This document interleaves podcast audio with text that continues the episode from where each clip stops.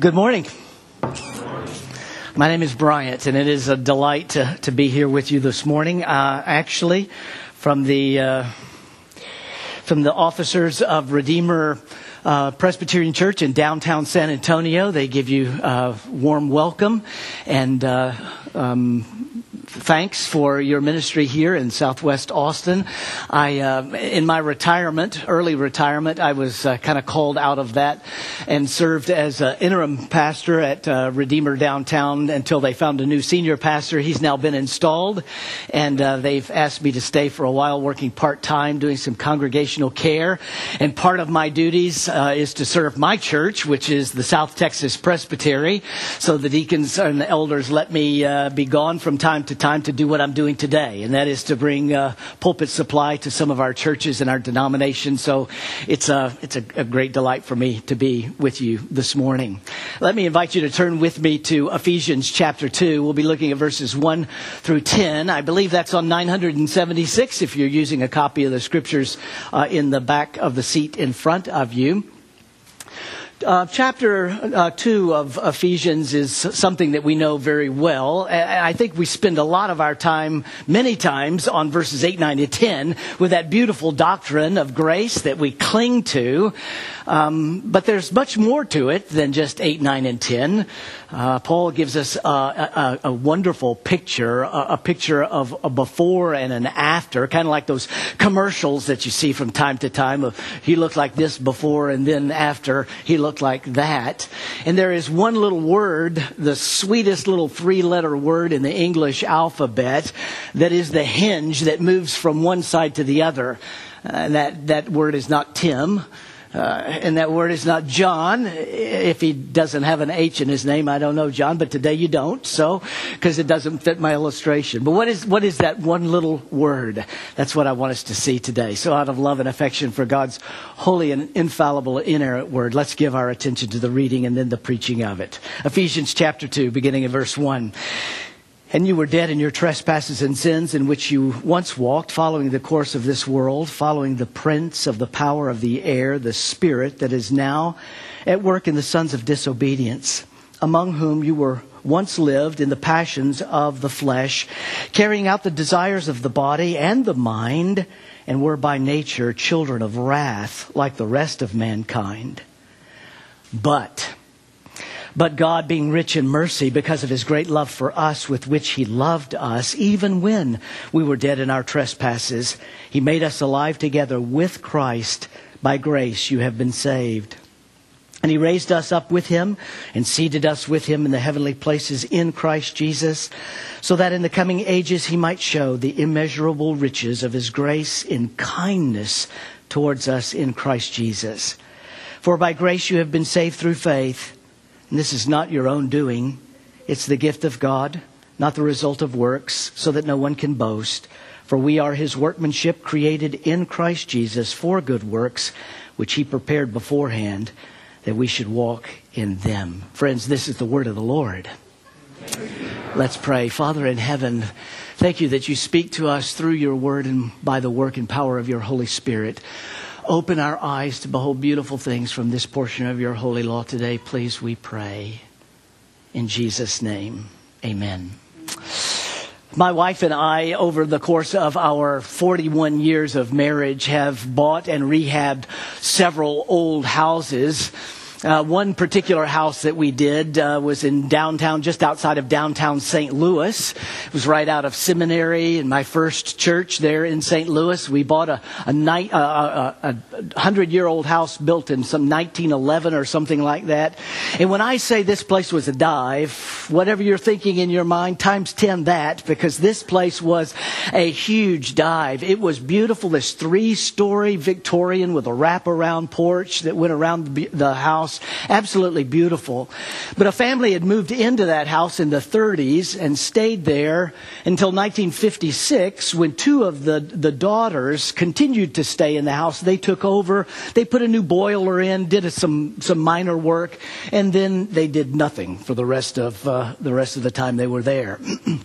Vegetation grew up all over the front, such that you had to kind of duck down to even get up these beautiful set of steps that went up to the front door. And on the one corner of this wraparound porch, the wood had completely rotted out. It had fallen down in. You'd step off and you'd fall three or four feet down in, into the hole. It was that, that bad. And it was lap and gap wood. It just simply means that one side kind of protrudes out and the other has uh, an inlet and it fits inside. So when you start lap and gap wood, you've got to, you got to move it all the way to the other side. You can't just stop right in the middle. So we hired some guy to come and he fixed all of that for us. We primed it, we painted it, it looked beautiful. But as you walked right up the front step into the front door, right there, a little two foot section, one piece of wood was rotted out. And I didn't want to have to rip that up and then go all the way over to the other end just because of this one little piece of, of rotten wood. So I was talking to a neighbor across the street one day. We all had similar friends, plumbers and electricians and carpenters and all of those types of people. And I was telling him about this rotten piece of wood and he said, Oh, oh, Bryant, no, no, no, no. You don't, you don't have to, you don't have to do that. You don't have to rip that out and go all the way. Just go down to AutoZone and get yourself some Bondo and, and take this can of Bondo, that's the kind of the mix on the bottom, and then on the top is this special agent, and you get it all nice and smooth and dry, because when you mix this special agent with the other part of the Bondo, it begins to harden immediately, so you want to get it down there as fast as you can, and then over time you can sand that down, you can paint it, bada bing, bada boom. You're in and you're out. You don't have to, to worry about that. And I thought, ah, I'm glad, I'm so glad I had that idea. So I made my way down to the AutoZone and I picked up this double can of Bondo. I had never used Bondo before. I've never used it since. But I'm reading, and, and you're about to find out why. I'm reading the instructions and it tells me exactly what Mark, my neighbor, said. Just smooth it down, get it nice and dry, and when you mix the two, you better be ready because it's going to begin to harden pretty quickly. So in my 30 something years of wisdom back then, I thought to myself, well, if it, if, if it hardens immediately when I add the special agent, I'll just omit the special agent and I'll just use the bottom part. And so I, I opened it up and it was nice and gummy and I laid it down and I smoothed it out. It was nice and pretty. And I thought, I'm in no hurry. I'll come back tomorrow. I'll fix it tomorrow. I came back the next day stuck my finger in it, just made a big divot. So I had to smooth it back out. And I, said, I'm really in no hurry. I'm going to wait three days this time. And then I came back three days later. It was still just as gummy. And I came to the conclusion that if you omit, the, omit this special agent of Bondo, then you don't have any Bondo at all.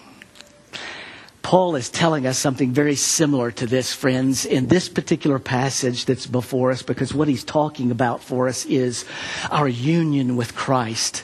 Christ in us and us in Christ. The special agent that God adds is Christ by the power of His Holy Spirit into us.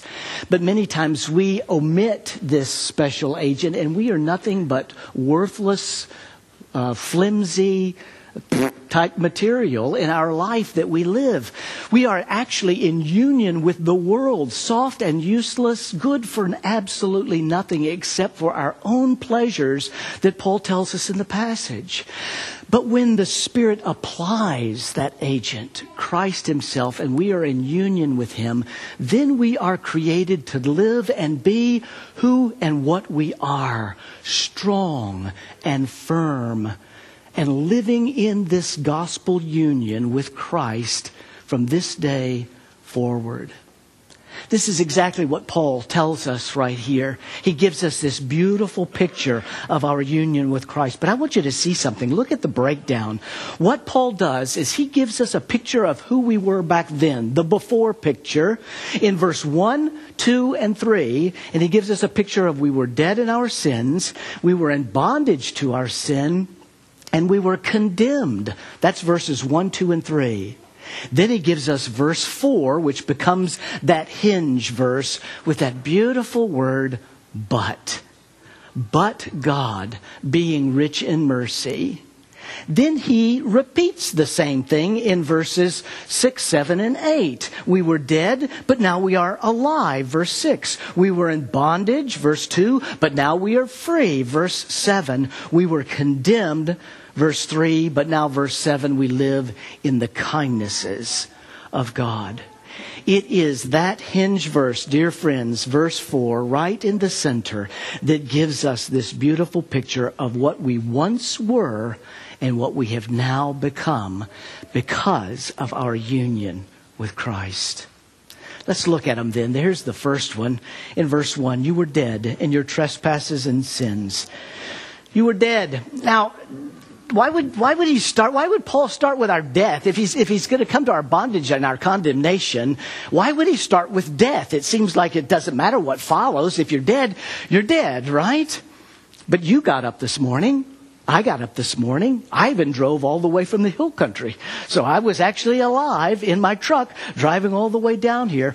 Paul wants to be certain that we understand how dead is dead.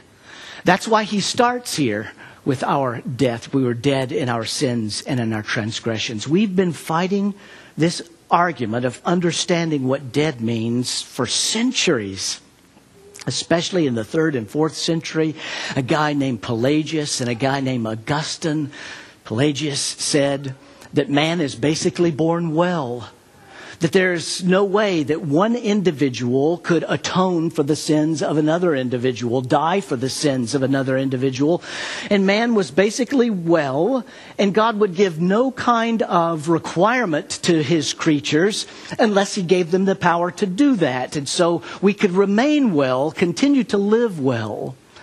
And what we make out of life is what makes it bad. Well, turn on the TV, you can clearly see that all of us aren't well, right? Uh, and so over time, some individuals became known as semi-Pelagian, and that meant that we weren't, well, we're not really well, but we're just sick. We're kind of sick. So if, if we just take the right medicine, if we do a little more Bible study, a little more reading, a little more worship, a little more prayer, if we just do the right things, then we'll be well. We won't be sick anymore. And then along came Augustine who followed the words of the apostle Paul right here in Ephesians chapter 2. We are not well and we are not sick apart from Christ. We are dead in our sins and in our transgressions. But God, verse 4. Oh, the sweetness of that phrase, but God. Then look at verse 5. Here's the opposite. Here's the, the after. Even when we were dead, even when we were dead in our trespasses, he made us alive together. How? With Christ. Paul uses the phrase with Christ or in Christ 164 times in his 13 books that he penned in the New Testament. And what he is talking about is our union in Christ with Christ, that Christ is in me and I am in Christ. It's that union that gives us the but God, the complete opposite picture for us today. Jesus even gives us a picture of this in John chapter 11. You remember the account of his good friend Lazarus who died, and Jesus waited a few days before he went to Bethany where he was going to raise him from the dead. He gives us a picture of what is death? What does death look like? How dead is dead? Jesus makes his way to Bethany and he's looking at this big stone. I love the old King James Version. That's what I grew up on when I was a little kid because Martha is quoted as saying, Jesus says, roll that stone away. You want to know how dead is? I'll show you how dead dead is. Roll the stone away. And Martha says, but Lord, he stinketh. He stinketh. That's how dead dead is. If we roll that stone away, he's going to stink. That's how dead he is. They roll the stone away, and what does Jesus say? He says, Lazarus, come forth. And out he comes, and he says, Take off those garments, those grave garments. They take them off. John chapter 12, the very next chapter, there's a great big feast in honor of Lazarus being alive. Jesus and the disciples are invited to the feast. They're all lounging around the table. Wouldn't you have loved to have been at this dinner party? I mean, I would have loved that. Hey, how was your day today? Good, good to see you, man. Glad to see you. Oh, Lazarus, how was your week? Well, I was dead, but God, now I am alive. You see the beauty of the gospel, friends? The beauty of that three letter word, but. We were dead in our sins and transgressions, but God, rich in mercy, made us alive. Verse 2, here's the second of that pre look, that before, in which you once walked following the course of the world, following the prince of the power of the air, the spirit that is now at work in the sons of disobedience. The word in, in Greek is that followed, that we translate followed, is actually used three times there. They were following the course of the world. They were following the prince of the power, and they were following the spirit that is now at work in the sons of disobedience. now, remember to whom this uh, little letter is written a general letter to the, the saints in Ephesus. So, your homework for this week is to go home and read Acts chapter 19. That gives you the account of what is taking place when Paul and company planted the church in Ephesus. I'll summarize a bit of it for you. In the course of history, a great big rock, a meteor that looked, had the shape of what appeared like a woman, fell from heaven. And so the Ephesians took this great big rock and they set it up in a temple that they built called the Temple of Artemis. And they bowed down to this rock because it had come from heaven. This was their, their God. Paul plants a church, and all of a sudden the, the, way starts taking off. People are coming to Christ. They're understanding their union with Christ. They're in Christ. They're with Christ. And so they're not bowing down to this goddess Artemis anymore. Little trinket makers out on the street during the day are selling little bitty goddesses, Artemis, that you could take home and put on your shelves or wherever you wanted to put them. And suddenly they're not selling any little trinkets anymore, and they become very angry. So they go to the Bema, to the judge, and they say, hey, these guys are disrupting the entire city. And so it gets the city in a stir that ends eventually in a riot.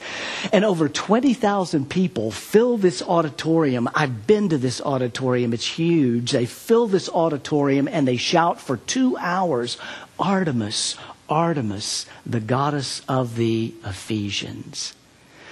Now, I tell you that because I want you to see that's how much in bondage they were. That's how much in bondage we are, friends, when we cling to our sin, when we love our sin more than our Savior, when all we want to do is satisfy our own desires by clinging to that sin. You see, friends, our problem in this life is not that we were at the mercy of the parents that, that God gave us, or the culture in which we live today, or the gene pool which was given to us by our parents. Our problem today is sin. We love the darkness more than the light. And many times we cling to that. We are following, following, following. But look at verse 6. But God, verse 4 now, he now raised us up with him and seated us with him in the heavenly places. How? Where? In Christ Jesus. He says it even again. But where is Christ Jesus today? He raised us up and seated us with him. Back in chapter 1, verse 20, the Apostle Paul says, he worked in Christ when he raised him from the dead and seated him now at the right hand in heavenly places. It's what the author of Hebrews says that Jesus today is living to intercede for us at the right hand of God the Father Almighty. And here's the point I want you to, to take away. If Christ is in me and I am in Christ, if Christ is in you and, and you are in Christ, then in a very real part, friends, listen, you are now where Christ is. And where is Christ? He's at the right hand of God the Father Almighty. So because of our union with Christ, in part, I too am seated at the right hand of God the Father Almighty in my Creator, my Redeemer, my head, in Jesus Christ and everything is under his feet. That's what Paul says at the end of chapter 1. He put all things under his feet. He gave him head over all things. He is triumphant over all things, which means, friends, that we too are triumphant. It doesn't mean that we don't have suffering, that we don't have pain, that we don't have temptations or problems. But we will triumph over this life to the life that is to come but God, who is rich in mercy, made us alive by joining us in union with Him. Well, what a gospel! I could stop there, but I'm not going to because I still have a little bit of time left. So let's look at verse 3. Verse 3 now we go back to the before picture, among whom we once all lived in the passions of the flesh, carrying out our desires of the body and the mind, and we were by nature children of wrath like the rest of mankind. Children of wrath, we hear that, and we certainly don't want to be one of those, right? And so we say to ourselves, I, I, I don't want the wrath of God, but you know what? I'm not going to get the wrath of God because at least I'm not as bad as that guy, right? We love to compare ourselves with others. We love to elevate ourselves. And friends, if we do that, listen, if you do that, you are, you are clinging to a works, works righteousness. If you're saying that you are better than another individual, then you're better because of something you have done. And that is nothing more than works righteousness. And the Bible knows nothing of that. Paul's about to tell us that. We're saved by grace, not by works. But we love to compare ourselves to others. We compare ourselves to give ourselves a little more slack, to give ourselves a little bit of justification. I, I know, I know I'm not well, and I, I, I, I know I'm not perfect, but, but at least I'm not as bad as I could be. And that's true. John Gerstner, a, a theologian to R.C. Sproul, would always would always say, uh, "There's always room for improvement. you can get worse. You may not have killed anybody, but somehow that that seems to be the litmus te- test for us, doesn't it? Are you going to go to heaven? Well, yeah, I haven't killed anybody. That seems to be the litmus test by comparing ourselves. But look what look what the Apostle Paul is saying his, here.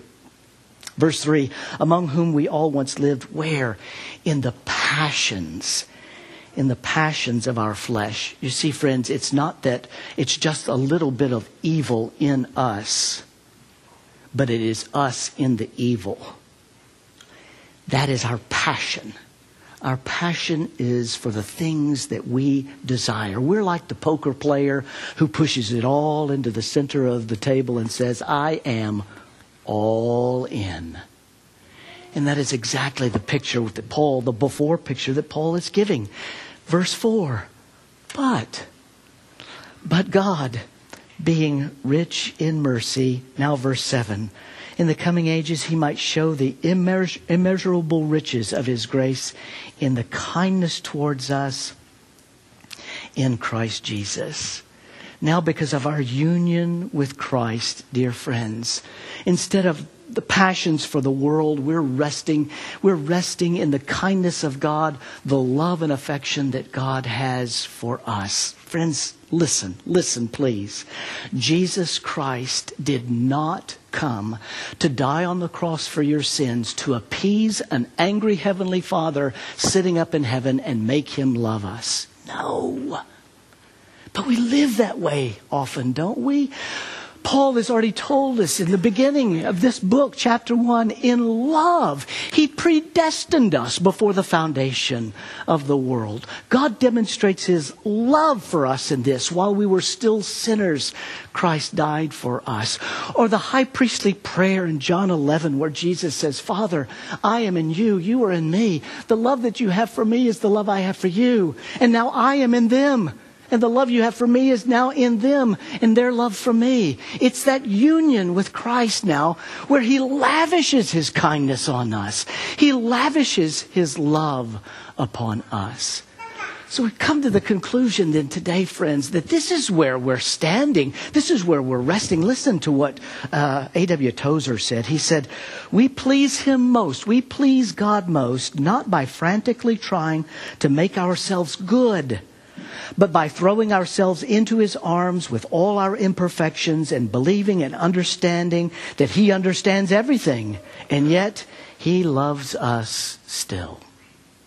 But God, rich in mercy, lavishes his kindnesses upon us. Okay, friends, then now what do we do? Here's the new life, verse 8, 9, and 10, the ones that we love so much. Here's the new life. By grace you've been saved through faith.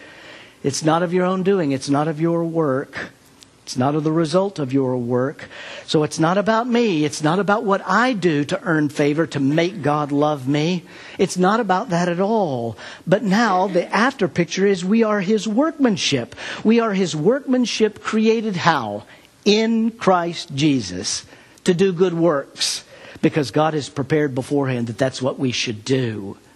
So our works do not satisfy an angry God and make him love us and give us salvation. He gives us the gift of salvation, but God, rich in mercy, made us alive when we were in bondage. He set us free and we were condemned. He lavished his kindnesses upon us. And now, being his workmanship, now created in Christ Jesus, now I am evidence. Living the life that God gives me today is the evidence to the watching world that this gospel works. Not by something I have done to achieve it, but now as the result of that kindness, now I live it and it is evidence, proof, until the day he comes again and the full art gallery is opened into glory. Today we are living out the gospel of grace as evidence but God, who is rich in mercy, makes us alive. Henry Moorhouse uh, lived in the 1800s, early 1900s. He was uh, in the downtown parts of the worst slums in London as a social worker and a pastor. One particular night, he observed a little girl coming up out of the basement onto the cobblestone road. And she was carrying a large pitcher of milk, and she tripped over a brick that was a little higher than the other brick, and she fell down and, and shattered the pitcher. The milk rolled down into the gutter, down to the sewer. and she began to cry. She began to, cry over the spilled milk, and so Moorhouse went over to her and trying to console her was saying, It's okay, little girl, it's okay. And she kept repeating, eh, My mommy is going to be mad, my mommy is going to be mad over and over. She continued to say that. And he said, Well, look, it, it, it's not that bad. The pieces are really big. We can put these pieces back together again. So he begins to put the pieces of the, of the picture back together again. And suddenly the little girl stopped crying, thinking that there was hope. This, this man may be able to do exactly what he was saying. And he got to one little piece and he began to push and pushed a little too hard, and the whole thing fell apart again. She started crying again. And he said, No, no, no, don't, don't, don't cry. Let, let's do it together. Let's do it together. You hand me the pieces. And so she began to hand him pieces. And he put it all back together, save the handle. And he handed the handle to the little girl. Here, you put it on. And she pushed it into the side and pow, broke it all open again. She burst into tears. Moorhouse just scooped her up he walked down the street to a place where he knew they sold pitchers and he bought the fanciest pitcher that they had. And he carried her back up the street and down those steps into the basement and he filled that brand new pitcher up with milk. He carried her upstairs asking where she lived, carried her all the way home, set her down on her front porch, opened the door and said, Now, little girl, your mommy's not going to be mad at you, is she? And he was rewarded with this. She turned around, looked him in the face, and said, Oh, no, sir, because this picture is so much better than the picture we once had. Friends, let's stop trying to put the picture back together again. Let's stop trying to ever so gently put our own picture back together again. Because God offers us in the gospel, but God, gives us a greater picture than we could ever ask or imagine. By faith now, let's grab hold of that and let's live as the evidence but God now dwells in us and we in him. Thanks be to God. Let's pray. Oh, Father in heaven, thank you for the gospel of grace, the gospel that you give to us by your kindness we praise you, Father, that you have visited us by your Spirit and worked that gospel in us such that we are now new creatures in Christ. The old is gone. We were dead, but now we are alive. We were in bondage, but now set free, condemned, but because of your kindness, we now have been given this gift. So empower us then by that same Spirit to live that out in the world around us until that day you come again in the fullness of your glory. Even so, come, Lord Jesus, quickly come. Amen.